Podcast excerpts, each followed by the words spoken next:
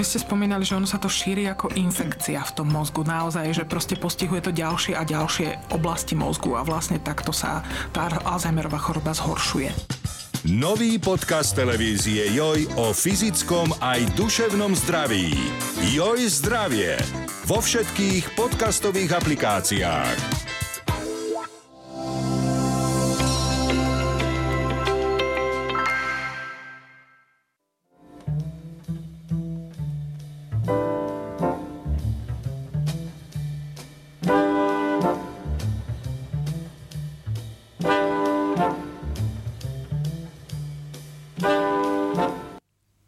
Ahoj Peter. Ahoj Arpád.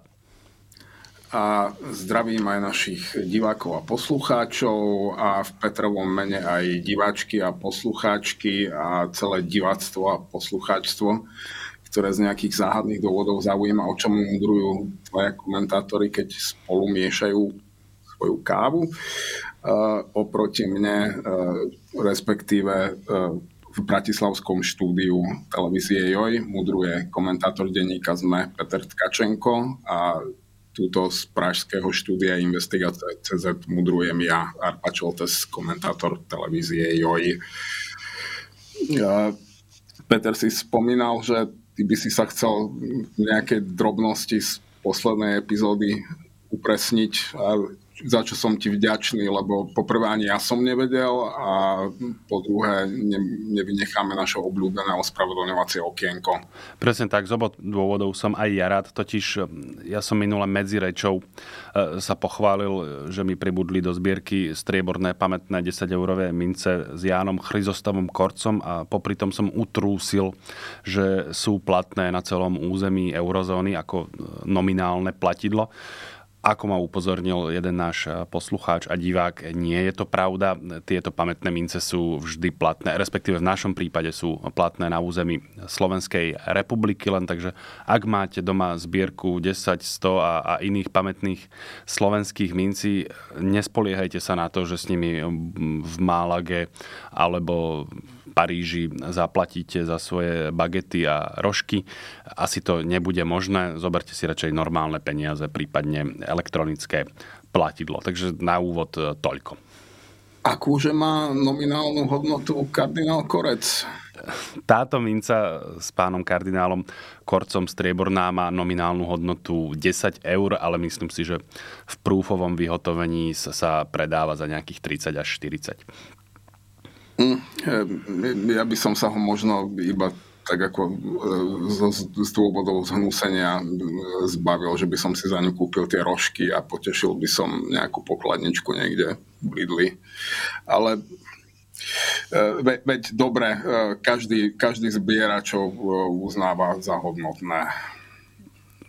V tomto prípade ani nie, že uznávam za hodnotné, ale trh to uznáva za hodnotné a spolieham sa, že touto svojou činnosťou sa prepracujem k čoraz väčšiemu a väčšiemu imaniu. Dobre, na úvod myslím si, že sme si trepli pekne, ináč iný... Gambler a numizmatik, ty raz budeš bohatý. Bez pochyby. No, ako... Dá sa to staviť napríklad v prezidentských voľbách, že prídeš s tou 10 € do stavkovej kancelárie a dáš tiket na niekoho... Ja si myslím, že... Harabina, tam 2,5 tisíc, alebo koľko je kurz, to sa oplatí. Myslím si, že sa to neoplatí, ale myslím si, že sa to dá. A vravím, ako nás ale upozornil iný divák a poslucháč, mi rozhorčený napísal, a v podstate aj tebe, že na začiatku sa proste moceme, trepeme 2 na 3 a potom nestíhame dôležité veci. Takže by som možno prešiel, aby sme sa pokúsili prejdi. Trochu. Dobre, tak moderujem. Idem ťa moderovať. Toto vlastne ty si namoderoval mňa k tej prvej téme, lebo mňa ani nenapadlo sa k tomu vrácať, ale ty na to máš dobrý dôvod, takže ti dovolím. Totiž pani ministerku Dolinkovú, ktorá sa fotila s predčasne narodením novorodeniatok, sme len tak načali.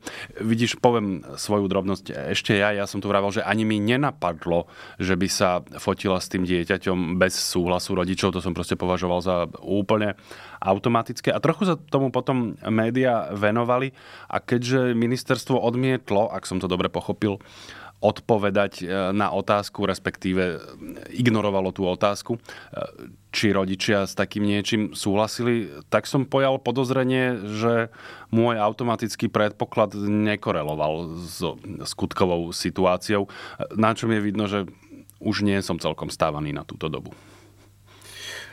No už, áno, my sme len tak predpokladali, že toto by mohla byť ďalšia fekálna búrka v slovenskom Šerbli, pretože to bolo úplne čerstvé, vlastne som si to všimol niekde na sociálnych sieťach, keď som riezol do štúdia. My sme síce doktorku Dolinkovú načali, ale ona sa dokončila sama, lebo ty si mal minule celkom správny postreh, že ona síce je doktorka, ale doktorka práva. Čiže ona naozaj nemusela vedieť. Napríklad mohla vedieť, že bez súhlasu rodičov fotiť deti je fuj, ale veď čo my vieme, aké oblasti práva sa venovala. Právo je rozsiahle a možno na tej prednáške chýbala v škole. To by sme jej nejak odpustili. Ty si mal správny postreh, že mal by upozorniť personál. Čo zase po tých skúsenostiach, ktoré má iná primárka Košickej neonatológie, ktorá ju upozornila na miesto personálu po Pražskej nemocnice. A naozaj veľmi slušnou formou jej vysvetlila, že nie v civilných šatách a nie so šperkami a nie s hodinkami. Tak potom niekto z ministerstva telefonoval do Košickej nemocnice a pýtal sa, že ktože to je tá pani doktorka, ktorá si toto vôbec dovolila. Plus teda neskôr samozrejme ministerstvo zdravotníctva všetko poprelo a ešte aj stiahli tú fotku s predčasniatkom zo svojej sociálnej siete, rovnako aj Popradská nemocnica ju zlikvidovala. Ako keby sa dalo zlikvidovať niečo, čo sa už raz rozšírilo po sociálnych sieťach, to je tiež celkom bizarný nápad.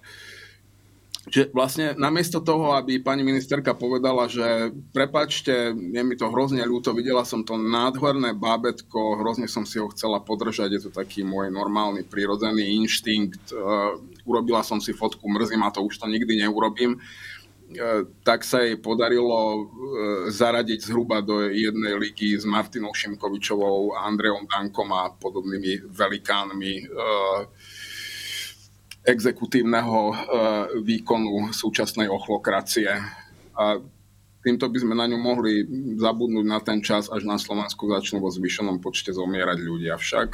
Ďakujem ti pekne. V zásade áno, mal som k tomu len drobnúčku poznámku, čo si rozprával, že to stiahnutie nemá zmysel. Má aj nemá, keby to bolo v kombinácii s tým, čo si povedal, to znamená s ospravedlnením. Samozrejme, že ak si už raz niečo takto zverejnil na internet, respektíve sociálne siete, tak už to nezmizne z povrchu zemského, respektíve povrchu internetového, ale môže to byť prejav nejakej sebareflexie, vravím, v kombinácii s tým ospravedlnením. Takto to ako sebareflexia žiaľ nevyzerá, v podstate ministerka sa obhajuje, vysvetľuje, že všetko bolo v najlepšom poriadku, pritom by stačilo naozaj, a myslím si, že všetci by sme to ľudsky v zásade pochopili, keby povedala, že prepáčte, nebude sa to opakovať a z rešpektu a tak ďalej, toto dávam preč a poďme sa venovať zdravotníckym veciam. Tam bolo čarovné, že ona tvrdila, že prešla hygienickým filtrom. No, niečo také. To, čo znamená, že jej šperky a hodinky strčili do sterilizátora. No možno, tak. Áno, tak možno má dobré hodinky. Aj to si mohla nafotiť. Že to by stálo za to, hej, sterilizácia hodiniek. Dobre, myslím, že toto by sme mali vybavené a prejdeme k ďalšej hviezde. Nie doslova exekutívneho neba, on je na nebi legislatívy. Totiž, ak pôjdeme trochu chronologicky a z piatku sa prenesieme do pondelka, tak sa dostaneme do dňa, keď podpredseda parlamentu a predseda SNS a náš obľúbený politik Andrej Danko usporiadal tlačovú konferenciu, na ktorej, ak sa nemýlim, formálnym spôsobom potvrdil svoju prezidentskú kandidatúru, čo by bolo v zásade v poriadku, nebyť toho všetkého, čo on na tej tlačovke narozprával. A ak dovolíš, ja to skúsim zhrnúť v niekoľkých bodoch, ktorým sa potom môžeme bližšie venovať. On tú tlačovku začal tým, že on kandiduje preto, aby vyzval Roberta Fica, aby kandidoval za prezidenta. Čo je naozaj zaujímavý motív kandidatúry, respektíve usporiadania tlačovky o tej kandidatúre. Potom pokračoval tvrdením, že Robert Fico robí vážnu politickú chybu, poprvé, keď nekandiduje, a po druhé, keď necháva Petra Pellegriniho kandidovať v tom zmysle, že ho podporuje. Potom vynadal aj Petrovi Pellegrinimu za to, že uteká z tej koalície, ale v zápäti dodal, že preto je to zlé, lebo to neurobil s podporou Andreja Danka. To znamená, keby Peter Pellegrini robil to isté, to znamená kandidoval za prezidenta, ale aj s dohodou s Andrejom Dankom a SNS, tak by to nebol útek, bolo by to úplne v poriadku. Čo je zaujímavá interpretácia. On tým asi chcel povedať, že takto je to útek, ale keby k tomu SNS, respektíve Andrej Danko, dostal ešte 2-3 fleky, tak potom by to bolo v najlepšom poriadku. Potom ešte dodal, že aj Pellegrini tam nabúra, lebo Ivana Korčoka môže poraziť len Robert Fico, toto naozaj tak povedal. A to bolo iné zaujímavé, a až som bol prekvapený, že sa k tomu málo kto venoval, lebo povedal, že ak bude Peter Pellegrini prezident, hoci on to považuje zjavne za veľmi nepravdepodobné, ale dobre, ak bude, tak Robert Fico do roka a do dňa nebude premiérom. Takže, pardon, že som toľko dlho o tom rozprával a zahltil nás faktami, ale to som naozaj vybral vecne, akože vyhlásenia, ktorým sa dá nejak meritorne venovať. On toho inak narozprával ešte strašne veľa rôznorodého, ako len on vie. Samozrejme, ja keď som si to počúval, tak som si k tomu robil výpisky a také tie stručné citáty. Mám zlozvyk ešte ako spravodajca, vieš, lebo si to potreboval potom do správ ako citáty. Tak mi to vyšlo naozaj na dve strany, bez irónie. Čiže... Ja ti zároveň ďakujem aj za preklad. Ja už som bol v pokušení, že nejak mechanicky prepisovať Andreja Danka a potom poprosiť chat GPT o preklad do slovenčiny. Ale zatiaľ to zvládaš lepšie ako umelá inteligencia. Hoci toto by mohol byť inak zaujímavý pokus. Môžeme to... Že doslovné citáty Andreja Danka naladovať do nejakej umelej inteligencie a poprosiť, že prelož nám toto do zrozumiteľnej slovenčiny, že možno by bol aj Andrej Danko prekvapený, aké múdre veci hovorí. Je to zaujímavý nápad na experiment, keďže ešte stále mám ten súbor otvorený, nevymazal som ho, tak keď prídem z tohto štúdia späť na svoje pracovisko, tak to prekopírujem, hodím to do GPT a požiadam o preklad, interpretáciu pre bežného smrteľníka, čo sa z toho dá zobrať. To je zaujímavý experiment, ale teraz tu ešte chat GPT nemáme, takže sa musíme Andrejovi Dankovi venovať. My sami ďakujem inak za pochvalu, teda, že som ešte zatiaľ trochu lepší prekladateľ Andreja Danka ako umelá inteligencia, takže ešte trochu... Veď sa tým aj živíš, čiže teda spoluživíš, mal by si byť ešte stále trochu lepší, aspoň trochu lepší ako... GPT-4, alebo DeepL, alebo Bard, alebo čokoľvek iné. A verím, že to tak ešte chvíľu zostane. Veď aj ja musím zatiaľ ešte trochu živiť svoje potomstvo. Budem tlmočiť do redakcie, že ešte stále som trochu lepší ako chat GPT, zatiaľ ma tam podržte. No, čo sa k tomu dá povedať, keď predseda koaličnej strany si urobí takúto tlačovku a povie vlastne, že on kandiduje tak nejak fejkovo, lebo on chce v skutočnosti podporiť Roberta Fica, zároveň ale vraví, že on neodstúpi. O predsedovi ktorej strany teraz hovoríme? Teraz hovorím o predsedovi Slovenskej národnej strany. K tomu druhému predsedovi sa dostaneme v ďalšom kole. V tomto sa už dá stratiť. Ja by som chcel byť trošku diablov advokát. No poď. V niečom môže mať Andrej Danko pravdu. Ja by som sa odvolal na trochu iný jeho citát. Teraz mu tak osviežili, som po ceste do štúdia počúval zo sluchadiel váš piatoček, kde ho nastrihli, teda Andreja Danka, ako tam vysvetľuje, že on vie, že Peter Pellegrini určite zradí, lebo jeho ulica naučila, jeho vychovala dedinská ulica a tá ho naučila, že kto zradí raz, ten zradí aj druhýkrát. Vidíš, to som zabudol v tom súhrne. Podľa mňa ho to úplne neučila Dedinská ulica, mohli ho to učiť niekde v Ruskej dume, keď tam chodil leštiť kľúčky, alebo niekde v Kremli. Toto je inak niečo, čo by si mal určite pamätať Robert Fico, že presne týmito očami sa aj na ňoho dívajú jeho noví spojenci. Ale naozaj táto koalícia nemá úplne absolútnu záruku v tom, že keď už sa Peter Pellegrini uchýli do Grasalkovičovho ústavu, že sa nestane Michalom Kováčom Roberta Fica. To samozrejme nemáš, ale rovnako mne sa totiž zdá, že Robert Fico v tejto hre nemôže celkom prehrať. Buď Peter Pellegrini tam nabúra a vráti sa naspäť, ale so značne pošramotenou, nie že povesťou, ale je to nejaká politická strata. Vieš, išiel si proste do súboja, kde si dostal cez držku, čiže v tomto zmysle by to Robertovi Ficovi pomohlo. Keby sa ten Peter Pellegrini dostal, tak opustí hlas, čiže tá strana ešte viac stratí, tak povediac, právo na existenciu, čo vytvorí priestor pre Roberta Fica absorbovať to.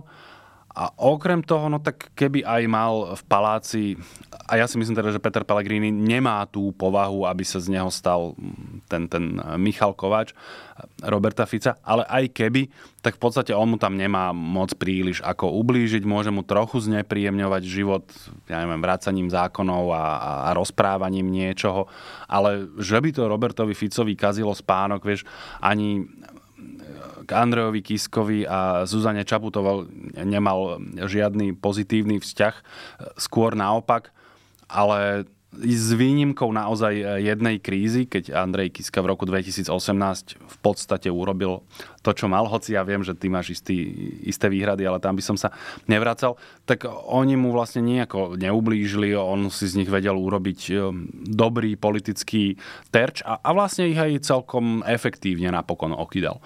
Čiže mne sa zdá, že z tohto hľadiska, že rozumiem Andrejovi Dankovi v niektorých veciach naozaj, hoci je to čudné, ale konkrétne toto ja si nemyslím, že je Ficová politická chyba.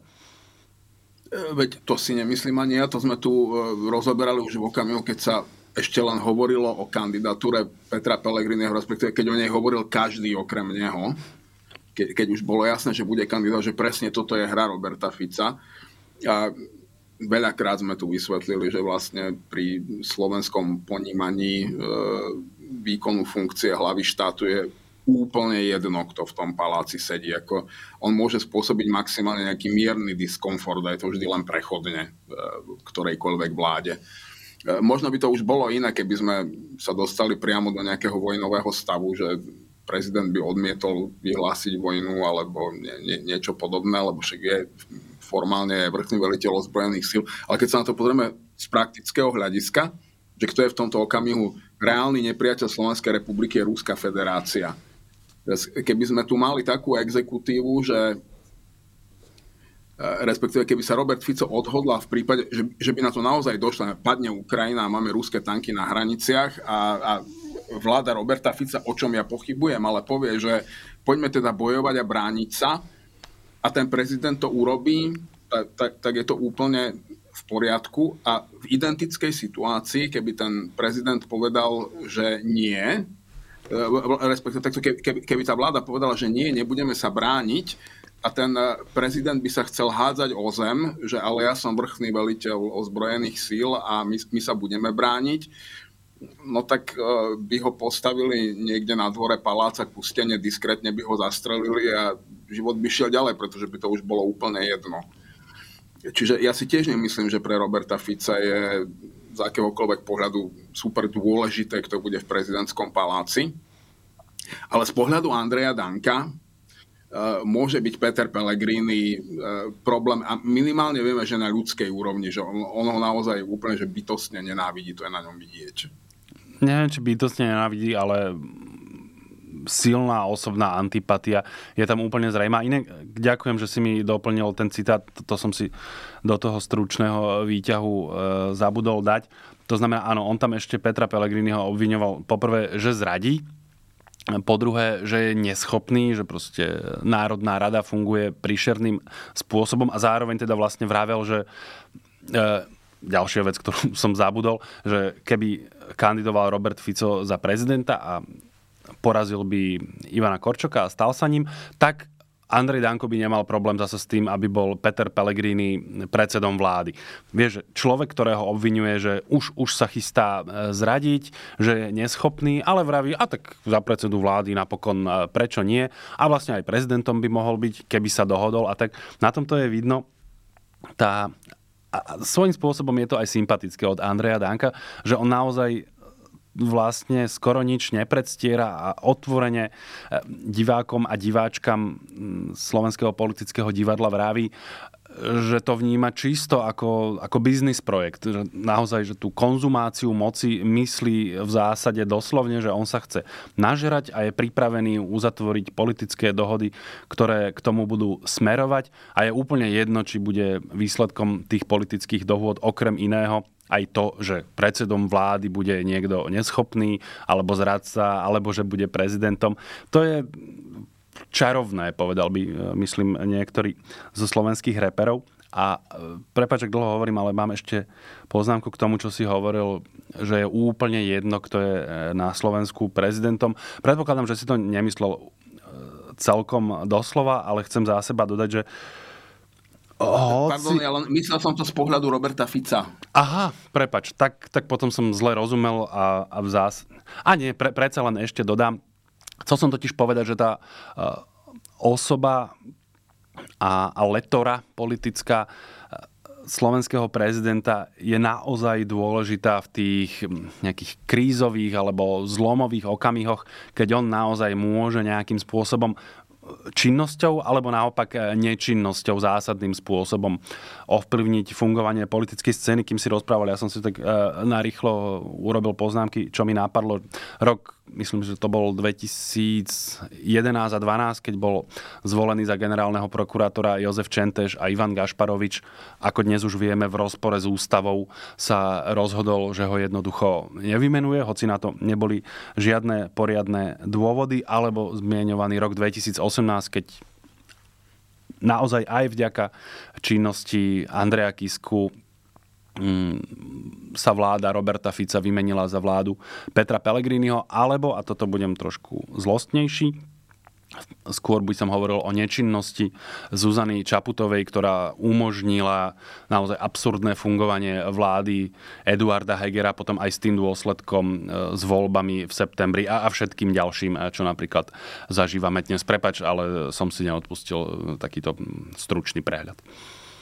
No, ja by som sa ani nebol vracal hlbšie do histórie ako k Zuzane Čaputovej na ilustráciu toho, ako sa dá aj nečinnosťou meniť tvár krajiny. Ale toto je už rozliaté mlieko, nad ktorým sme tu plakali veľakrát.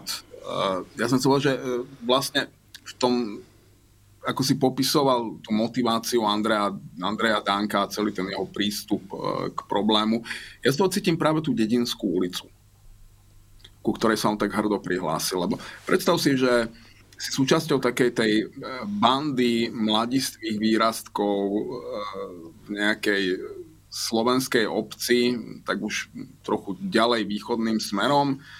A samozrejme, že ju vedie, nazvime ho Ďoďo, ktorý má najväčšie svaly a vie sa najlepšie biť.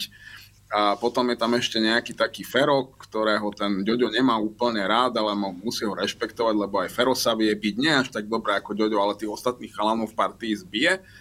A príde malý Andy, ktorý si chce u Ďoďa zlepšiť svoje vlastné postavenie a v okamihu, keď Ďoďo povie Ferimu, že Feri, choď ty tam tú čajočku, čo ja viem, zbaliť, znásilniť, čokoľvek a Andrej automaticky, to je Andrejov reflex v tejto situácii. Každého jedného Andreja v každej jednej dedine.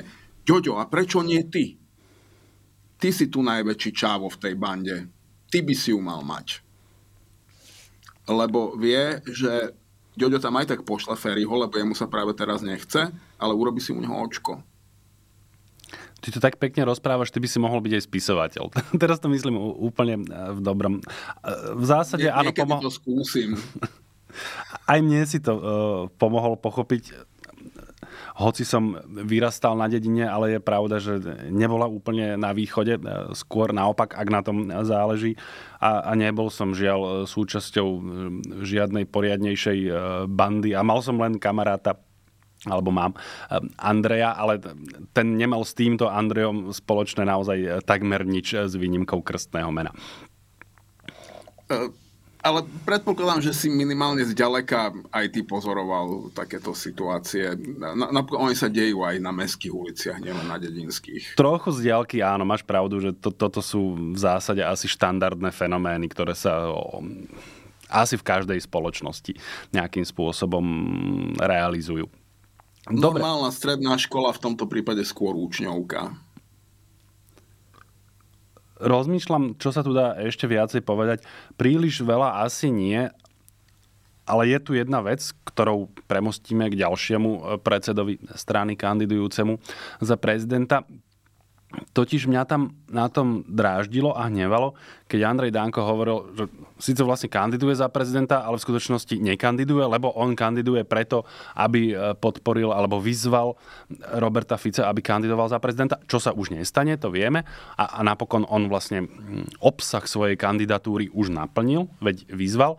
No tak nech odstúpi a stratí sa nám z očí, lebo on v podstate znevažuje tú kampaň a ten súboj o prezidentský palác, lebo ty si spomínal zákony a mne sa zdá, že právnik, advokát Radovan Pala mi kedysi hovoril, že tuším v občianskom zákonníku je také nejaké ustanovenie, že ty keď podpisuješ nejaké dokumenty alebo robíš proste nejaké právne akty, tak sa od teba vyžaduje, aby si ich robil s vážnosťou, akože máš naozaj úprimný, autentický záujem dosiahnuť to, čo tam formuluješ, alebo o čo žiadaš, že inak je to... Nech nás právnici radšej upozornia, ja to skúsim tak ľudsky, že to je proste vandráctvo, podfuk, alebo potom sú aj hrubšie slovenské slova, je to odporné a nesmie sa to robiť, lebo tým proste... Znevažuješ nielen seba a ty vlastne hovoríš v skutočnosti, že teba netreba brať vážne, že ty tu len tak zavadziaš, ale v tomto prípade aj takú vážnu vec, ako je súboj o prezidentskú funkciu a vlastne tú funkciu samotnú. A vieš, prečo to vravím? Lebo máme druhého kandidáta, ktorý pre zmenu predstúpil pred občanov v stredu.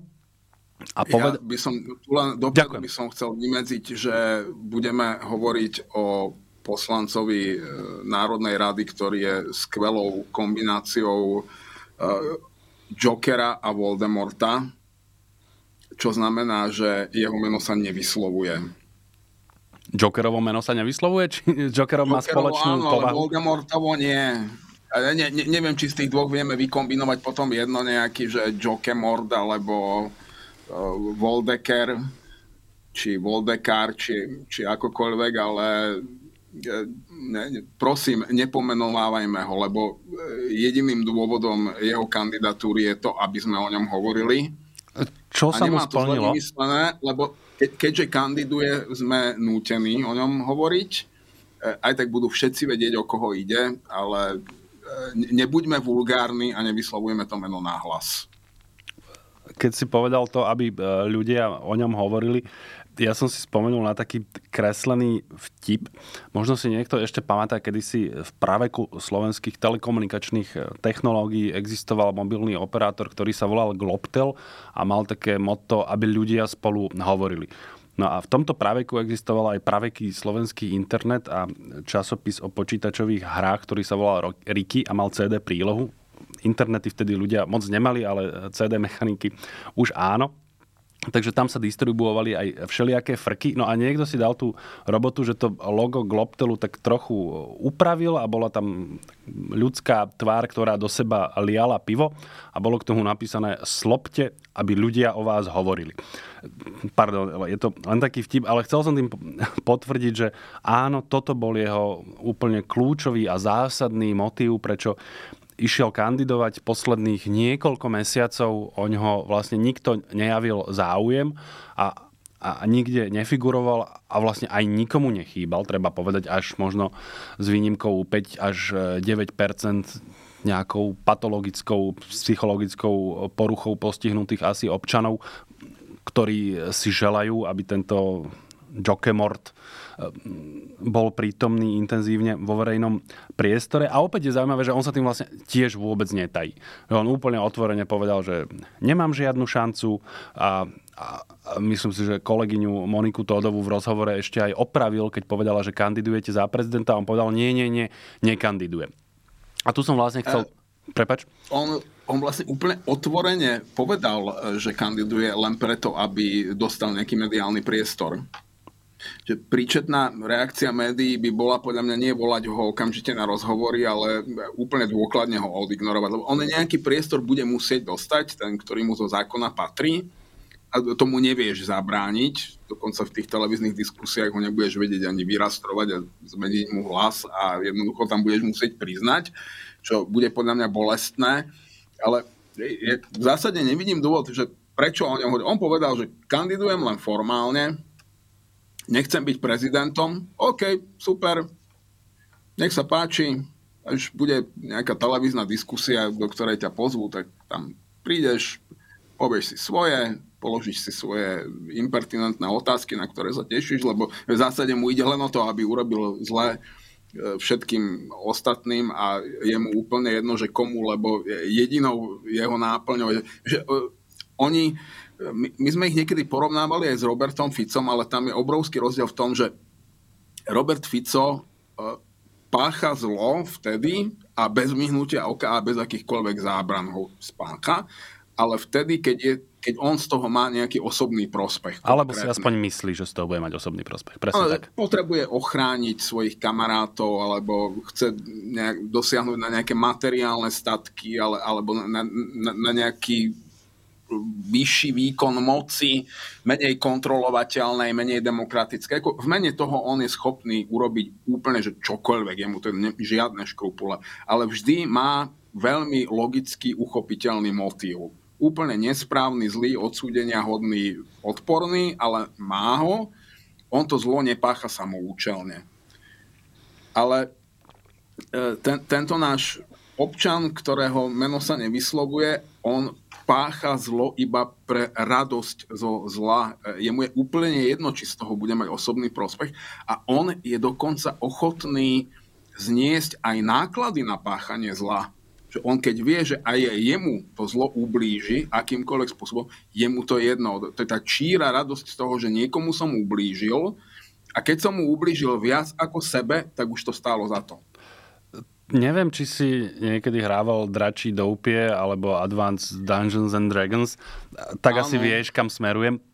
Ja to skúsim pre... Nechcel som týmto mlátiť naše diváctvo a posluchačstvo, lebo neviem, koľky trpeli touto úchylkou ako my, že hrali nejaké takéto role-playing games, ale tam boli títo presne, títo, že chaotic evil a lawful evil, nie? Presne tak. V terminológii Dračího doupiete sa tomu hovorilo zákonné zlo. Ja to v skutočnosti len poviem, že to je taká hra... Vyzerá to čudne, keď to ľudia hrajú, lebo vlastne nič nemajú vyložené okrem štvorčekového papiera, hádžu tam kockou alebo potom kalkulačkou. V nejakej fáze sme to nahrádzali. No a tam hráte za nejaké vymyslené postavy. Vy si ich predstavujete, tam nejaký príbeh, niekam chodíte, buď sa mlátite a tak, ale a prijímate rôzne rozhodnutia v tej svojej činnosti. No a tie rozhodnutia by ste mali prijímať podľa toho, akú máte postavu, a tá postava okrem iných vlastností má aj nejaké tzv.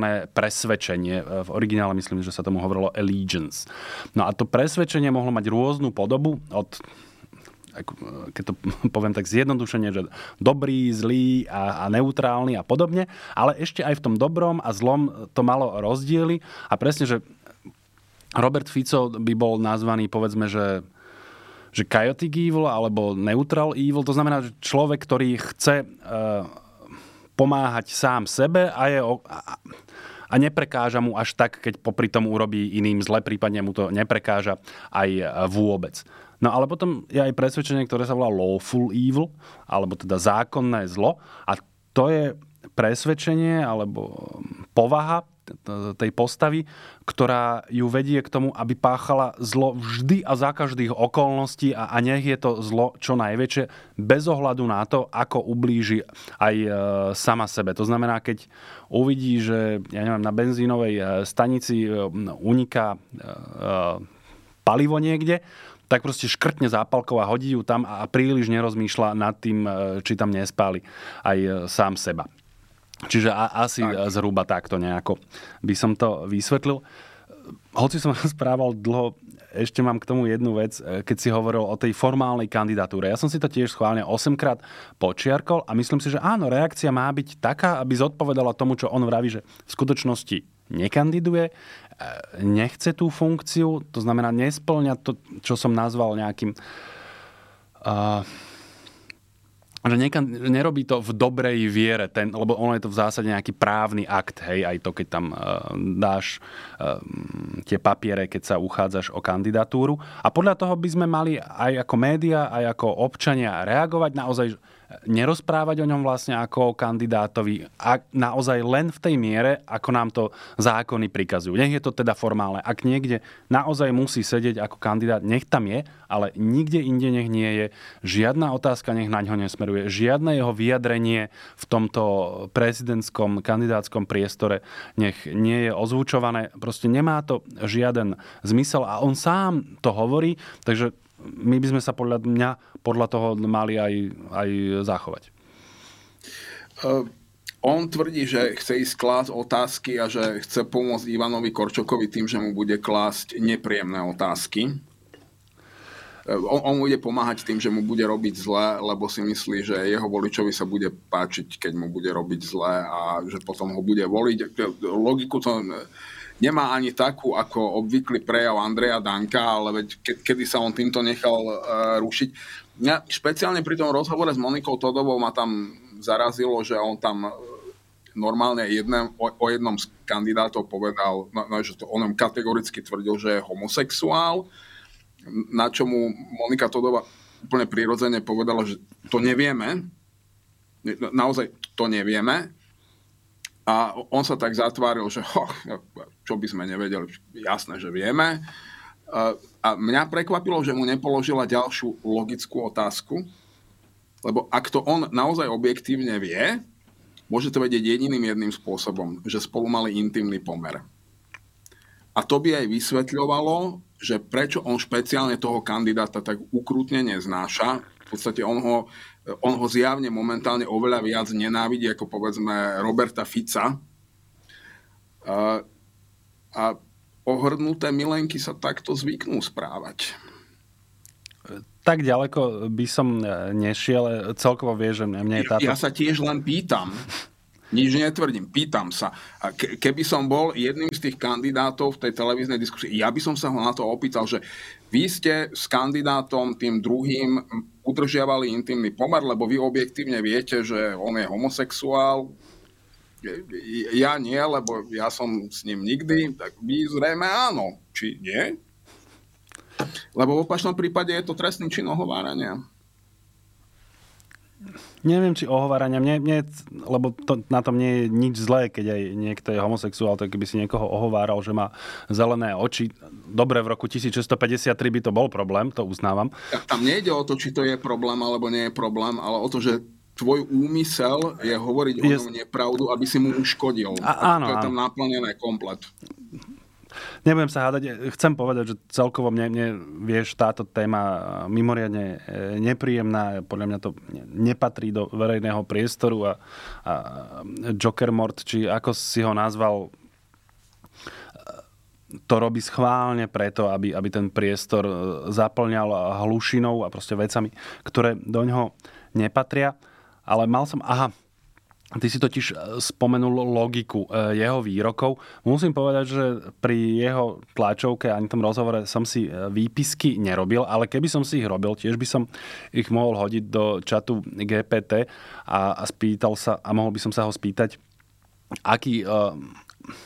ako logicky súdržné sú tie tvrdenia, pretože on vraví, že voliči tej jeho strany nie sú, ja neviem, on používal to výraz, že nepíšu modrým perom, neviem prečo si zvolil práve toto, ale chcel tým povedať, že akože nie sú ovce a tak oni nepôjdu voliť Ivana Korčoka len tak, lebo on to tak interpretoval, že nejaký mediálny churál alebo nejaké temné sily sa niekde dohodli na kandidátovi Korčokovi. A teda, že oni by proste neprišli voliť do prvého a potom logicky ani do druhého kola. A preto on ide v prvom kole kandidovať a jeho voliči, ktorí nie sú sprosté ovce, mu to tam prídu nahádzať, hoci on sám vraví, že jeho kandidatúra je čisto formálna, nemá šancu a nechce tú funkciu splniť. To znamená, opakujem, jeho voliči, ktorí nie sú ovce, tam prídu a nahádžu mu to. No a keďže už v prvom kole prišli a nahádzali mu to zbytočne kandidátovi, ktorý kandidovať skutočne, teda nemá záujem o kandidatúru, no tak po tomto prvom kole ten ich kandidát, tí voliči, ktorí teda tým voličom, ktorí nie sú ovce, povie a teraz choďte voliť iného kandidáta, tomu, ktorému ja som kládol nepríjemné otázky a tí voliči, ktorí nie sú ovce, tam prídu a nahádžu mu to. Toto naozaj môže byť logicky súdržné iba vo svete ľudí, ktorí nie sú ovce a volia túto stranu. Ja som si pôvodne chcel priniesť svoju sadu takých tých gelových pier, ktorými pracujem, keď píšem niečo kreatívnejšie, ako je komentár, alebo teda si k tomu robím poznámky, lebo ich mám v mnohých farbách a sú skvelé a ja som prišiel do pokušenia, mám medzi nimi svetlo a tmavo modré ich zahodiť. Aby som nepísal modrým perom, hej. Alebo možno vyhážem všetky tie farebné a už budem písať len modrým, neviem. Ešte som si to úplne neupratal v hlave. Ešte mám jednu zaujímavosť. Inak k tomuto som chcel, že keby som ja bol ktorýkoľvek z členov kapely Bez ľadu a skladu, asi by som už podnikol nejaké právne kroky, že či by mu nemohli zakázať narábať s týmto pôvodným píšte všetci modrým perom, lebo to sa vzniklo to v inej dobe a malo to celkom iný význam a celkom zásadný, akože ja nie som úplne fanúšikom žánru, ale toto je skladba, ktorú poznám dokonca aj ja a mám ju veľmi rád. Sú ľudia, ktorým toto jednoducho by im to nemalo vypadávať zo vstupného otvoru zažívacieho traktu, lebo stále máš pocit, že to vošlo tým druhým koncom a už to nie je úplne čisté, keď to z nich vypadne. Ja s tebou súhlasím, ja som dokonca trochu aj fanúšik žánru, myslím si, že vyšli 3 albumy a mám ich teda všetky 3 a 2 by som asi vedel aj odpredu, odzadu odrecitovať. Špeciálne... Sorry, heavy metal to nie je, no. Nie, ja teda veľmi nie som fanúšik heavy metalu, som taký jednoduchší človek, fonologicky celkom určite. No, ale tu nepáči sa mi, že on s tým narába a určite sa to nepáči ani autorom, to som si v zásade istý, ale tam nemá šancu, čo s tým urobiť. Toto je, tak povediac, public domain, tam sa ťažko na to budú vzťahovať nejaké ochranné opatrenia a naozaj, keby si sa voči tomu vymedzil, akurát by si dosiahol ten efekt Barbary Streisandovej, ale teda tak naopak, že by si doprial pozornosť tomu človeku, ktorému ide len o tú pozornosť. No zdá sa mi, že už sme mu jej, venovali už dosť, tak mám ešte takú záverečnú poznámku. A to je naozaj drobnosť, ale tiež ilustruje logickú súdržnosť tejto politickej strany a jej hlavného impresária. On sa totiž na tej tlačovke v stredu sťažoval okrem iného na to, že v denníku N tej jeho strane nehovoria tým terajším názvom, lebo tá jeho strana proste tie názvy mení dosť často a tak úžitkovo sa k tomu stavia a píšu o nej ako bývalé Oľano. A ja som sťažoval sa na tom v priamom prenose cez facebookovú stránku, cez ktorú ja som to sledoval a tá facebooková stránka sa volá, že Oľano. vieš, že ani oni sami sebe nevedia prísť na meno, oni sami hovoria, že to je proste celé fejkové, marketingové, takže neexistuje dôvod, prečo by to niekto rešpektoval, ale keď to nerešpektuje niekto iný ako oni, tak to je akože obrovská krivda. A teda... On potrebuje byť majiteľom Slovenska, ale nejakého Slovenska. Keď nemôže byť Slovenskej republiky, tak aspoň nejakého iného Slovenska.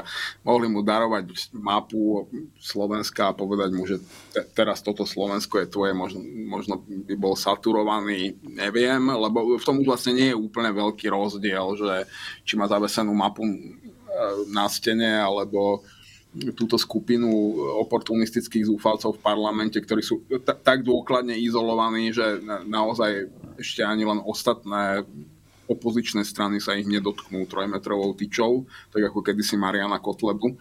Že celkom pekne to vlastne dopracoval. Oceňujem. A úplne mu to patrí. Ale z toho je on pološialený a preto teraz teda nie, to by sa mu vlastne zlepšil stav. No preto kandiduje na prezidenta, aby opäť dostal túto pozornosť, ktorú sme mu žiaľ museli dať aj my. Ja sa obávam, že ešte mu ju budeme musieť dať. Ja by som to uzavrel len tým, že zaiste ten bobkový list do niektorých jedál patrí, ale keď strčíš bobkový list, ja neviem, do čokoládovej torty, tak ju učiníš úplne nepožívateľnou. A pomôžme o tom, že keď bude ten bobkový list ešte aj plesnivý, zhnitý a Boh vie, kde všade sa predtým vyváľal, odkiaľ ho mačka dovliekla, tak ním nevylepšíš ani tie jedla, do ktorých za normálnych okolností patrí. Nemám čo dodať, čiže toto by sme mohli uzavrieť. Ako štvrtý bod tu mám napísané trestný zákon. Nemám k tomu veľa podrobností, ale veď v zásade je to stále to isté, že koalícia sa usiluje v parlamente presadiť svoje návrh, ktorý už bol, a vlastne to už sme aj minulý týždeň konštatovali, že bolo schválené pri najmenšom to skrátené legislatívne konanie. Už medzi tým prešiel aj v prvom čítaní, lebo urobili tú skrátenú rozpravu a teraz je v druhom čítaní a tam opäť skrátili rozpravu, ale musím povedať, že k tomu pristúpili asi rozumnejšie ako predtým, lebo predtým tú rozpravu skrátili, opravom, ak sa milím, bolo to, že okolo 20 hodín a z toho 10 pripadlo na opozíciu a teraz to urobili, že 62 hodín, čiže potom alikvotne... 8 rokovacích dní, myslím, zhruba to vychádza v prepočte aj s pauzami na cigaretku. Zhruba to sa ide 8x8. Dá odhadnúť, že za aký čas by mohlo prejsť aj druhé a tretie čítanie. Ja si myslím, že celé to brzdenie samozrejme nie je úplne bezvýznamné, ale tu by som im už aj priznal to právo, že podniknúť politické kroky na obmedzenie tej opozičnej obštrukcie, keď si oni naozaj veľmi chcú. Ten zákon je tak zhovedilo napísaný, už to, že v skrátenom legislatívnom konečne zhovedilým spôsobom príjmaný, že v podstate, a vieme, že si ho pretlačia, alebo vieme, že toto je ich esenciálna potreba na to, aby potom mohli začať podnikať ďalšie kroky. Navyše, on sa dá zhrnúť tým, že tu ide o dekriminalizáciu zločinov, ktoré chcú ľudia blízky tejto politickej verchuške páchať. Alebo už spáchali. Alebo už aj spáchali v minulosti, čiže ide o nejakú zaručenie nejakejsi beztrestnosti. Čo je presne to, čo oni ani nie veľmi skryte sľubovali pred voľbami. Každému bolo jasné, o čo im ide. Napriek tomu získali legitímny mandát. Samozrejme, to neznamená, že toto je legitímne v intenciách demokracie, ale oni demokraticky vládnuť nechcú a nebudú. A pokiaľ iba dekriminalizujú, povedzme to takto, že korupčníkov, zlodejov a podvodníkov, To ešte nie je pohroma. Ja by som sa začal naozaj znepokojovať, keď začnú kriminalizovať tie veci, ktoré doteraz neboli trestné, ako napríklad, že si budeš otvárať svoju špinavú papuľu na predsedu vlády alebo kohokoľvek z jeho ľudí. Že budeš hovoriť pravdu a ešte verejne, alebo že si dovolíš niekde protestovať.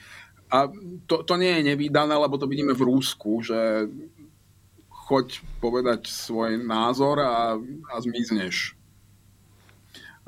Čiže tá obštrukcia z môjho pohľadu má najväčší zmysel v tom, že udržiava nejakú pozornosť verejnosti a že ich motivuje chodiť na námestia.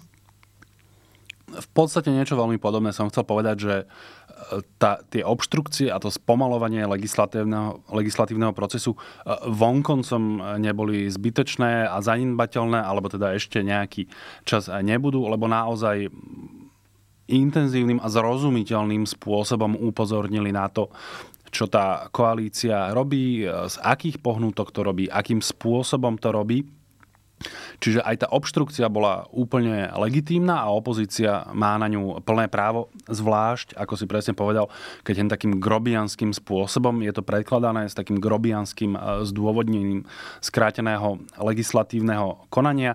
Aj sa nazbieralo veľa argumentov, medzičasom vytvoril sa priestor, podľa mňa niekde už sa píše kvalifikované podanie na ústavný súd, lebo tým konečným arbitrom podľa mňa istotne bude košické plénum. A preto som spomínal, že koalícia to podľa mňa urobila teraz oveľa rozumnejšie, to skrátenie rozpravy na tých 62 hodín, lebo rovnako ako keď vravím, že opozícia má úplne legitímne právo obštruovať a komplikovať vláde, respektíve parlamentnej väčšine život, a to aj takým dosť nepríjemným spôsobom, rovnako má podľa mňa tá parlamentná väčšina legitímne právo v nejakej chvíli povedať, že dobre, ale napokon. Veď my naozaj máme tú parlamentnú väčšinu a získali sme ju legálnym a demokratickým spôsobom a máme nejaké inherentné právo ju aj potom pretaviť do niečoho rukolapného, v tomto prípade do schválenia legislatívy. Čiže áno, dáme vám priestor, aj sa proste vyrozprávate a všetko, ale napokon my máme právo to schváliť a toto ja musím uznať. Vieš, že rovnako, keby ten test Ficom si môžeme vyskúšať, keď to otočíme na ruby a napríklad si predstavujeme, že o rok sú z nejakých dôvodov parlamentné voľby, v ktorých vyhrá tá opačná časť spektra a jedným z jej prvým krokov bude zmena tohto trestného zákona.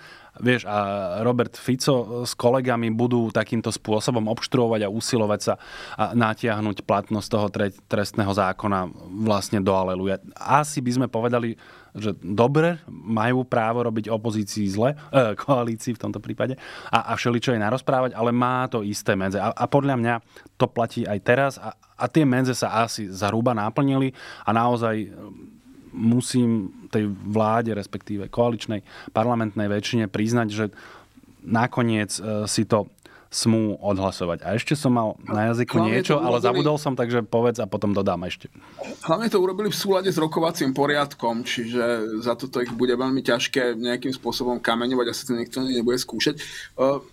Ty si ale spomenul jednu kľúčovú vec, že o tomto bude v konečnom dôsledku rozhodovať plénum Ústavného súdu a teda aspoň myslím, že to je plénum. Sa budú voliť noví ústavní sudcovia a Zuzana Čaputová si bude musieť vybrať z toho, čo je tam na volí už táto partička. Čiže možno, keby ich boli nechali prijať ten zákon týmto zhovedilým spôsobom do 22. decembra, ako to Robert Fico chcel, je málo pravdepodobné, že by stihol Ústavný súd rozhodovať meritorne vo svojom súčasnom zložení, ale možno by bol napríklad stihol vo svojom súčasnom zložení aspoň vydať nejaké, oni nevydávajú predbežné opatrenia, ale vedia, že pozastaviť účinnosť zákona, kým nerozhodnú aj meritorne vo veci. Čiže z tohto pohľadu strategicky to možno nakoniec, aj keď to tak nechcel a určite to neberie ako svoje víťazstvo, ale ešte to mohlo pre Roberta Fica dopadnúť aj lepšie, ako čakal. Zareagujem najprv na toto a potom poviem tú vec, ktorú som zabudol. Teraz si ma trochu prichytil. Ja viem, že chýba na Ústavnom súde, ale iba jeden sudca, nie? Či To sa mýlim? Lebo veď veľa sudcov bolo zvolených v nedávnych rokoch a oni majú funkčné obdobie 12 rokov, ak si dobre pamätám. Čiže tam nemyslím si, že veľa sudcov by sa malo čoskoro vymieňať, ale prídem na pracovisko a pozriem si to. Hovorím, o jednom určite viem, že tam chýba, že parlament by mal zvoliť kandidátov, že to je dvojnásobok, ak sa nemýlim. Ale musím si to naozaj teraz vecne pozrieť a po druhé, nie som si teraz vlastne istý, ako presne je v tejto veci organizovaný ústavný súd, či tam rozhoduje plénum alebo len nejaký senát, ale asi meritorne o veci, teda napokon o tej ústavnosti, neústavnosti, to bude plénum, to znamená všetci, ktorí tam sú. No a tá vec, čo som zabudol, to je taká trochu lingvistická. Ja som sám bol trochu pyšný na to, že som vniesol do tejto debate označenie, že návrh toho trestného zákona je dekriminalizáciou nelegálnej alebo zločineckej činnosti, ale možno o niečo presnejšie označenie by bolo, že depenalizácia. Lebo dekriminalizácia znamená, že to prestane byť trestným činom. A tu treba povedať, že oni nerušia tie skutkové podstaty trestných činov a ani názvy tých trestných činov. Ono tam všetko stále je to aj trestné, sú to trestné činy. Tam ide o to, čo robia s tými trestami. Vieš, depenalizácia znamená, že rušenie alebo znižovanie výšky trestov, alebo aj tej podoby, to znamená, že treba nejdeš natvrdo do basy, ale dajú ti podmienku. Takže možno o niečo presnejšie označenie tu by bolo, že tu ide o depenalizáciu zločineckej činnosti, ktorá bude stále síce trestná, ale už za to nedostaneš trest. Mňa fascinujú také iné detaily, ako napríklad, keď človek, a nebudem vyslovať jeho meno, keďže ide o trestnú vec, ktorého dostal na lopatu spolupracujúci obvinený, tzv. Kajúcnik, kedy sme tomu hovorili korunný svedok, čiže vždy niekto, kto vlastne s tou bandou zbíjal spolu, ale zbíjal menej ako ostatní a tým pádom je v tom postavení, že môže prísť a všetkých natrieť a keďže sa to nedá iným spôsobom dokázať, tak on za to dostane na výmenu menší trest alebo žiaden trest. Tak vlastne človek, ktorého takýto kajúcnik dostával na lopatu, teraz pripravuje úpravu, ktorá to umožní za 3 roky spätne revidovať a pomstiť sa tomu kajúcnikovi, povedať, že nie, tebe ten trest nebude odpustený a dáme ti ho tiež.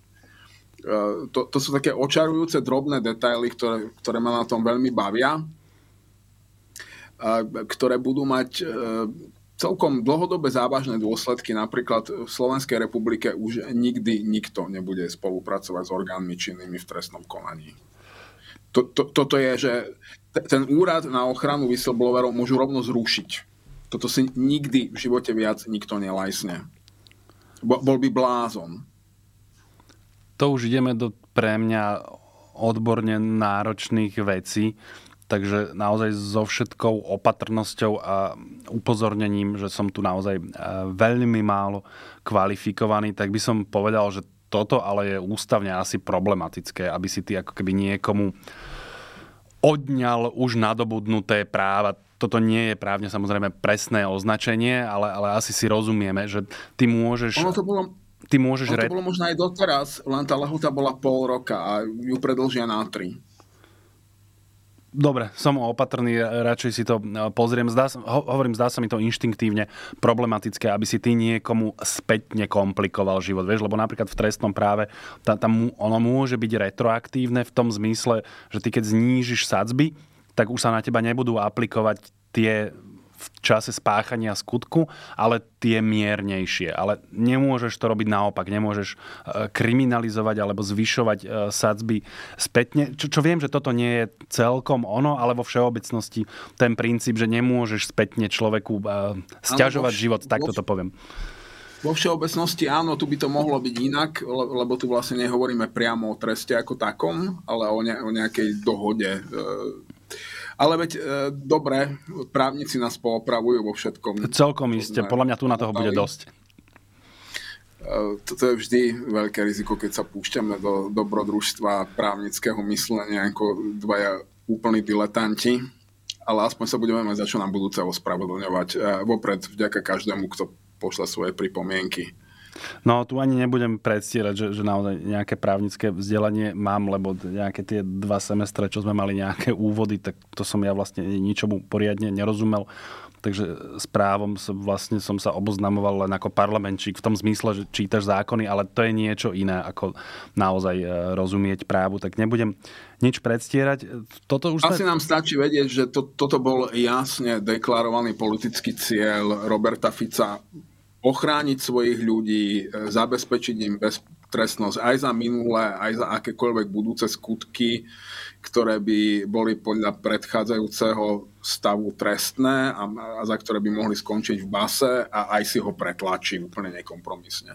Inak toto je tiež asi posledná vec, ktorú k tomu mám. Oni sa pokúšajú o takú falošnú dilemu nám povedať, že im samozrejme nejde o to, aby chránili svojich ľudí, ale o zlepšenie života všetkých občanov, a že na čo je užitočné, keď niekoho zavrieme na 5, 6, 7, neviem koľko rokov do väzenia, namiesto toho, aby poškodení sa dočkali náhrady.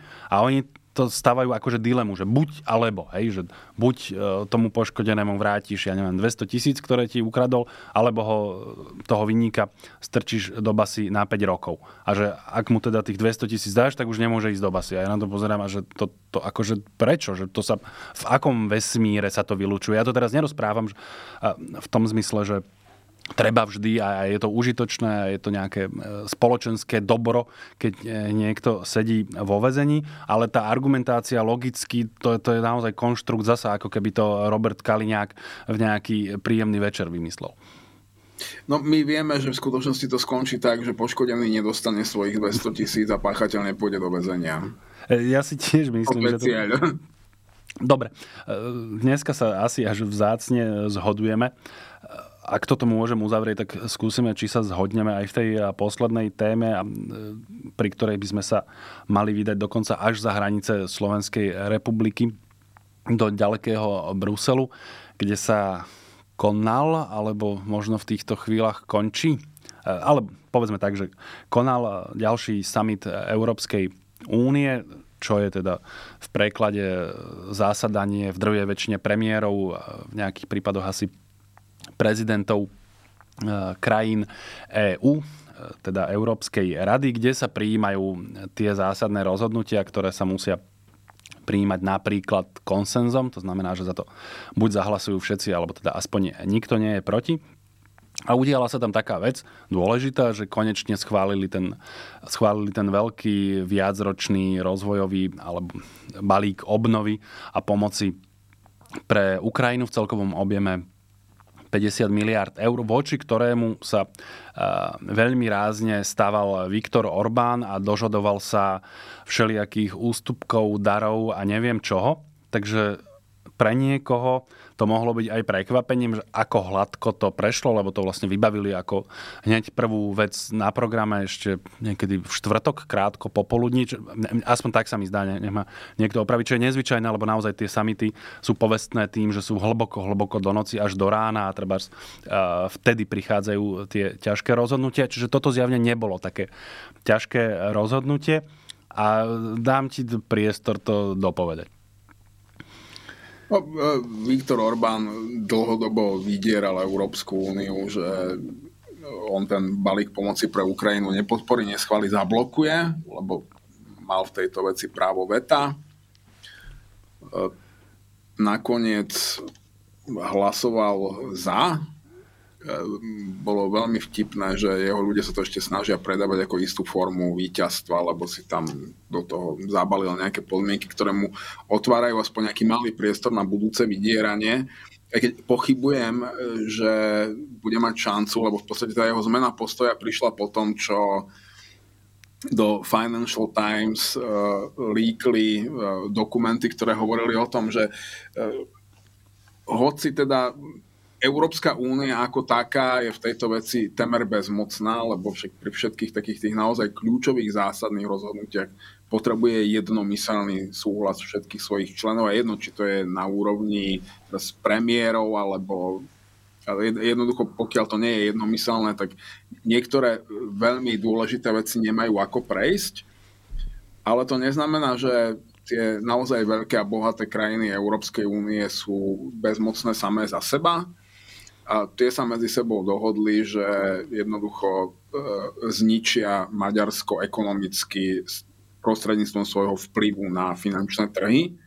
A tam to bolo tak jemne naznačené, že my povieme, že Maďarsko, ktoré úplne mimo hodnú od Európskej únie, nemôže mať nárok na európske peniaze. Ale to ja si myslím, že by dokázali robiť horšie veci, ako odrádzať investorov zo svojich krajín a robiť im doma dusno a podobne.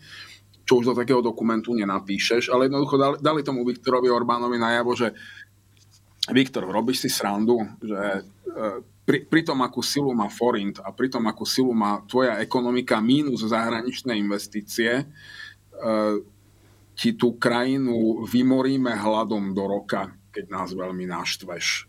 A on pochopil, že by to tak bolo. Nie, že by som si chcel dovoliť opravovať kolegov z Financial Times, je to predsa len trochu iný list ako ten, v ktorom pôsobím ja. Sú to teda podľa mňa úplne najlepšie noviny na svete, zbožňujem ich a mám veľký rešpekt k tej práci. Ale v tomto konkrétnom článku mne sa nepáčilo, že oni tam používali to slovo, že Brusel, hej, že Brusel chce vyvinúť nátlak a Brusel toto pripravil, čo potom Viktor Orbán použil, aby to interpretoval, že Európska únia má vydiera, čo ináč teda dosť absurdné a drze, keď človek ako Viktor Orbán Európsku úniu obvinuje z vydierania. Lebo ono to bolo presne tak, ako vraví, že to nie je vynález a nápad európskych štruktúr v zmysle nejakých orgánov Európskej únie, ale konkrétnych členských štátov Európskej únie a teda predovšetkým tých naozaj veľkých a vplyvných, to znamená v prvom rade, čo si budeme hovoriť, Nemecka. A tam to bolo presne tak povedané, že ono by nešlo ani o žiadny krok Európskej únie, dokonca ani vyhlásenie Európskej únie, ono to malo byť na úrovni vyhlásení čelných predstaviteľov týchto krajín. Že napríklad predstavme si, že Emmanuel Macron, alebo pán Scholz, alebo Mark Rutte, ak je ešte stále holandský premiér, myslím si, že je, tak predstúpia pred kamery a s plnou vážnosťou svoje funkcie povedia, že ja ako osoba a ako predstaviteľ tejto vplyvnej krajiny si neviem predstaviť, že v budúcnosti, hneď ako to bude politicky možné, budú do Maďarska plynúť peniaze z Európskej únie.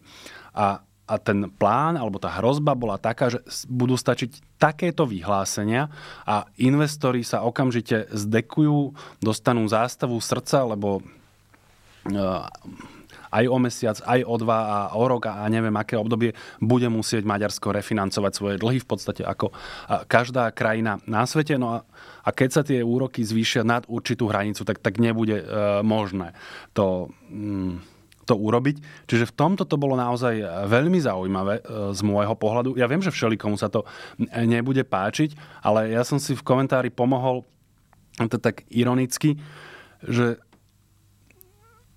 Robertovia, Ficovia a Viktorovia Orbánovia sa domáhajú toho, že akí oni sú suverénni a nebudú niekoho poslúchať v Bruseli a tak. Veď dobre, ale aj Scholz, alebo teda nemecký kancelár a francúzsky prezident a holandský premiér tiež majú právo na svoje suverénne názory a suverenným názorom ich vlád môže byť, že do Maďarska z peňazí ich daňových poplatníkov nepôjde ani cent. To je úplne legitímny, suverénny názor a naozaj toto označovať za vydieranie, že niekto mi nechce dať on sám svoje peniaze len preto, že ja o ňom rozprávam, že je debilný, skorumpovaný, zvrátený a celý chorý. Tak to sa mi zdá, že to už naozaj tie slova dosť ohýbame. Takže toto pre mňa bolo fascinujúce a prepáč, poviem poslednú vetu. Ja som to v komentári prirovnal k eurovalu, ktorý mal pôvodne vzniknúť na ochranu slabých európskych ekonomík v kríze, aby tým trhom ukázal, že keď tomu Grécku alebo Španielsku alebo neviem komu nepožičiate vy za normálny úrok, tak tá krajina si to požičia odtiaľto a vy z toho vlastne nebudete mať nič, takže nešponujte a nevymýšľajte, že ten euroval vlastne nemal byť ani používaný, že stačí, že bude existovať. No a toto je niečo podobné, akurát presne naopak. Že oni vlastne neurobia nič, čo by v skutočnosti žiadne rozhodnutie nepríjmu, nie že na úrovni Európskej únie, ale ani na národnej úrovni, že bude stačiť tá hrozba, že oni ani nepovedia, nie že neurobia, oni ani nepovedia vlastne tie veci, o ktorých sme rozprávali, že by mohli povedať, ale dajú Orbánovi najavo, že by to povedať mohli. Že technicky sú poprvé toho schopní a podruhé, že politicky sú na to pripravení. A ako vidíme, úplne to stačilo a to je naozaj ilustrácia toho, akú obrovskú hospodárskú moc tie krajiny majú.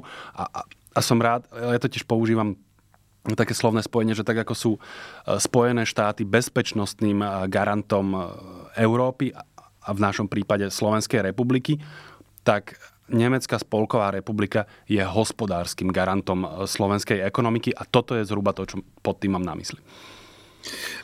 Áno, ešte k tomu Financial Times, že použili to Brussels, podri, sú to britské noviny. Za normálnych okolností by použili slovo kontinent, ale keďže sa to netýka celého kontinentu, tak je to Brussels. To je jednoducho britské videnie sveta, ktoré úplne neodlišuje Paríž a Berlín a Brusel. Ale áno, mňa na tomto tiež najviac baví to, že Viktor Orbán a Robert Fico sú momentálne najväčší bojovníci za suverenitu a národno štátne záujmy. A v poriadku, toto je jeden z možných spôsobov výkonu zahraničnej politiky. No akurát, keď potom oni narazia na suverenitu a národno štátne záujmy Nemecka, Francúzska, Talianska, Holandska a ďalších veľkých európskych štátov a ekonomík, tak Maďarsko sa dostane do veľmi vážnych problémov a Slovensko prestane existovať aj na mape. To si zašiel trochu priďaleko na môj vkus, ale v zásade si rozumieme. Preto ja tak strašne nemám rád to šermovanie s tou suverenitou a tak, že to je akože úplne najviac a nevzdáme sa práva veta, lebo o niečo prídeme. No, v skutočnosti nie, lebo ono je to možno pre niekoho kontraintuitívne, ale ty keď napríklad zrušíš to právo veta, napríklad sa nebudeš musieť takto dohadovať, tak ty v skutočnosti môžeš posilniť suverenitu Slovenskej republiky v tom zmysle, že dobre, ty prídeš o právo veta, ale o to právo veta teraz príde aj Portugalsko, Španielsko, Taliansko, Maďarsko a hocikto iný, ktorí sa nebudú môcť potom postaviť napríklad proti nejakým opatreniam, ktoré tebe vyhovujú. A ak aj nie, tak už to, že sa zvýši akcieschopnosť Európskej únie, hoci v nejakých konkrétnych prípadoch aj smerom, ktorý sa ti nemusí páčiť, to je pre nás všetkých osožné. Teda aspoň ja sa nazdávam.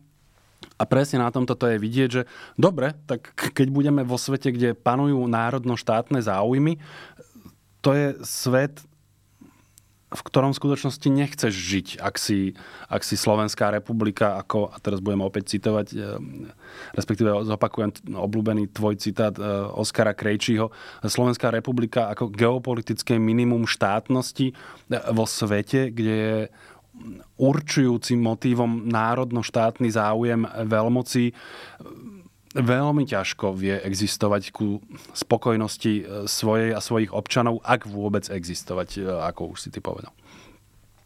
Áno, veď to je svet národno-štátnych záujmov, je svet, v ktorom silnejší požierajú slabších a my vieme, akú silu má Slovenská republika, či už ekonomickú alebo vojenskú, alebo v tom prípade sa už ráta len ekonomická a vojenská sila, žiadna iná. A to si povedzme, že maďarská armáda napríklad asi nie je tá, ktorá by dobila pol Európy, ale tá slovenská je v porovnaní s ňou zlý vtip. A inak tam vybehla taká nádherná bizarnosť v celom tomto dianí. Je tam taký človek, ale myslím šéf kancelárie Viktora Orbána, volá sa Balázs Orbán. A on mal tak na tej sieti, ktorá sa kedysi volala Twitter a teraz sa volá X, tak mal taký krásny výlev, kde veľmi chválil Slovensko, že ako pekne sa zaradilo za Maďarsko a ho drží a podporuje a k tomu dodal teda, že Maďarsko je dnes najväčším garantom suverenity a územnej celistvosti Slovenskej republiky. A to mne normálne, že vybehli slzy od smiechu, keď som to videl. To musím povedať, nie, že by mi vybehli slzy, ale nadvihol som obočie, lebo toto by mi naozaj nenapadlo. A som rád, že si spomenul tú sieť X, pretože jednu vec som chcel dodať k tomuto celému, lebo keď vyšiel ten článok vo Financial Times o tom úniku, hoci podľa mňa to žiadny únik nebol, respektíve ak tak, taký riadený únik, že naozaj toto vlastne malo byť použitie toho atomového kufríka, že ty povieš, že existuje a chceš dať tej druhej strane nejako vedieť, že existuje, tak to riadenie akože takto uniklo. No ale nejako sa dalo pochybovať teda, že či si to náhodou niekto v FT nevymyslel, alebo akým spôsobom to bolo. Ale krátko na to Viktor Orbán, nie Balázs Orbán, zverejnil na sieti X príspevok, kde sa sťažoval na tento plán európskych krajín tak, ako ho opísal FT. Čiže Viktor Orbán aj pre nás, ktorí nie sme zasvetení do tých tajov a zákutí, tak nám to vlastne oficiálne potvrdil, že naozaj takáto plán alebo ambícia, že niečo také existovalo a on teda zrazil opätky a zriadil sa podľa toho, lebo ako vraví Robert Fico, tam, kde cinkajú peniaze, tam proste zabudni na nejaké morálno-hodnotové a neviem aké postoje. Akurát najlepším príkladom toho je Viktor Orbán, že keď išlo o peniaze, tak zabudol naozaj aj na to, ako veľmi nenávidí Ukrajinu a ako veľmi si želá, aby ju čo najskôr obsadili ruské vojska. Predsa len, odtiaľ potiaľ, za tie miliardy to nestojí. A ešte keď si rozprával o tých národno-štátnych záujmoch, ja viem, prečo mi to ešte prekáže, lebo ono sa to, tí, čo to používajú s takou až bázňou, tak tým chcú povedať, ako keby to je že najlepšia vec na svete, ktorú my si máme želať ako ľudia, aby národno-štátne záujmy Slovenskej republiky boli čo najviac chránené. A ja som tu opatrnejší, podľa mňa oveľa dôležitejšie a určujúce sú občianske záujmy. Vieš, v akej miere ja ako občan sa môžem realizovať, lebo napríklad, keď existovalo Československo, tak z pohľadu národno-štátnych záujmov Slovenska, ako Slovenskej republiky, to bola rovnaká obľuda ako napríklad Uhorsko. Vieš, že tam vlastne Slovenská republika ako nejaká entita neexistovala, to znamená, jej národno-štátne záujmy boli hrubo pošliapané. Čisto technicky rovnako v Československu ako v Uhorsku. Akurát tie občianske záujmy boli rešpektované úplne iným spôsobom. To znamená, že pre mňa to nie je nejaká modla. Dôležité je, aby ja ako občan som sa mohol realizovať, aby som bol slobodný a tak ďalej. A to podľa mňa napríklad v Európskej federácii, kde akože slovenské národno-štátne pozície budú oveľa slabšie, ale moje občianske môžu byť oveľa, oveľa silnejšie. Čiže prekáža mi toto vzývanie akože, že štátu ako takého. On je niekedy môže byť užitočný, ale nie je to žiadna posvetná kráva, povedal by Robert Fico. Zákerné na tom je, že podľa mňa jedného dňa v tejto otázke dôjde medzi tebou a Robertom Ficom k zhode. Pretože on bude musieť vysvetliť, že tvoje občianske záujmy, tvoja osobná prosperita, blahobyt a práva a ochrana pred zhubným liberalizmom budú oveľa lepšie zabezpečené v obnovenom Uhorskom kráľovstve. Preto bolo také bizarné, že by malo ausgerechnet Maďarsko garantovať suverenitu a územnú celistvosť Slovenskej republiky, lebo spomeňme si, že keď Viktor Orbán na území Rumunska hovorí o tom, že tuto ma rumunská strana poprosila, aby som na území Rumunska niektoré veci nehovoril, ale kto povedal, že my toto považujeme za rumunské územie? A štáty majú hranice, nie národy. Jednoducho tá maďarská politika všemožne dáva najavo, že má záujem o revíziu hraníc v prvom možnom okamihu. Aj Viktor Orbán vie, že ešte to dnes nie je možné, ale už to nie je ani nemysliteľné a robí všetko preto, aby sa to možným stalo. A v okamihu, keď sa to možným stane, tak o to bude usilovať. No a súčasťou revízie hraníc je, že veľký kus Slovenska sa opäť stane Maďarskom. A ja si nemyslím, že... Ja viem, že Robert Fico je v zahraničnej politike, že úplne mimo a je úplne stratený, ale on nie je natoľko stratený, aby si tohto nebol vedomý.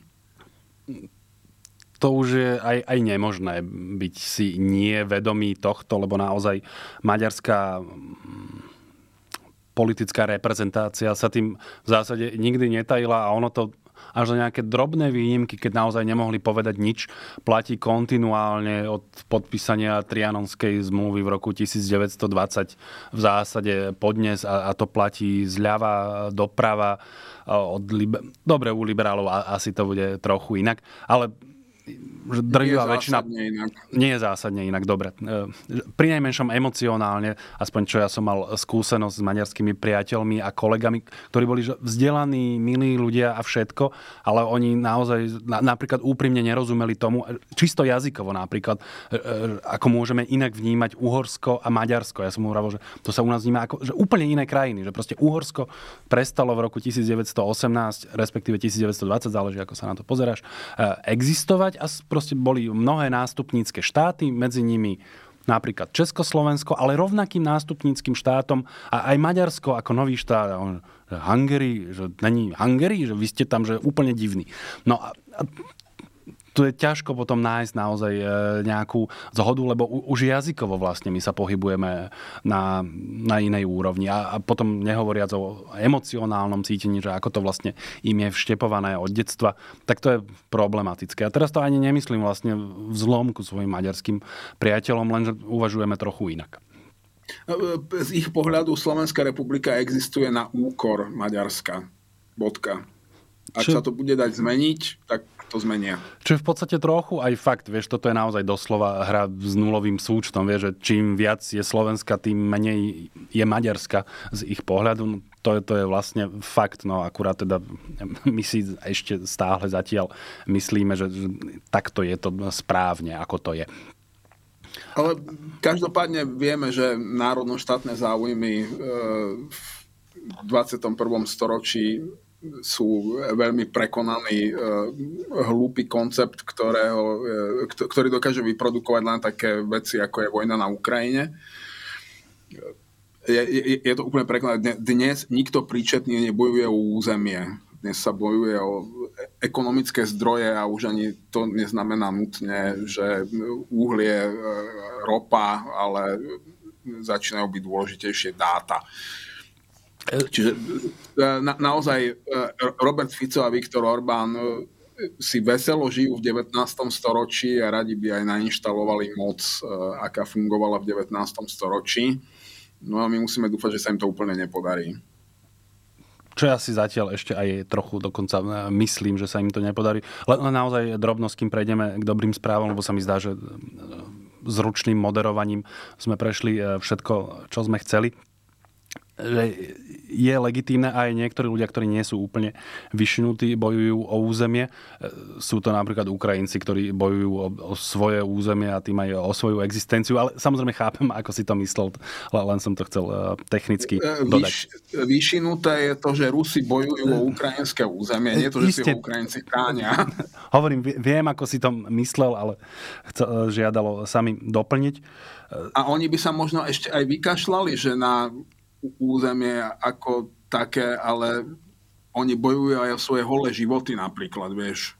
Schválne som to tam dodal, že áno, oni bojujú o to územie, na ktorom žijú života, a teda aj o svoje životy. A jazyk a kultúru. Isté, to som si istý, že tu nemáme žiaden rozpor. Dobrú správu. Ja mám dobrú správu.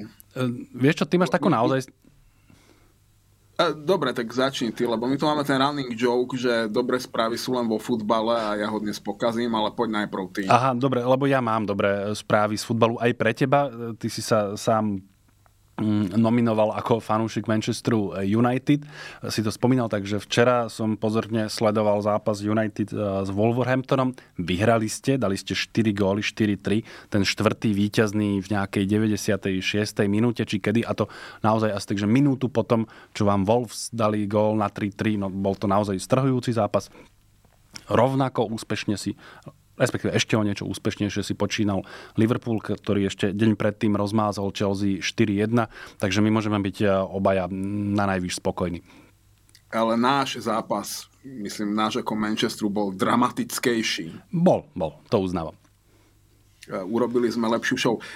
Ja mám naozaj dobrú správu a práve zo sveta podcastov včera prvýkrát odštartovali nové mudrovanie iných dvoch ľudí o politike.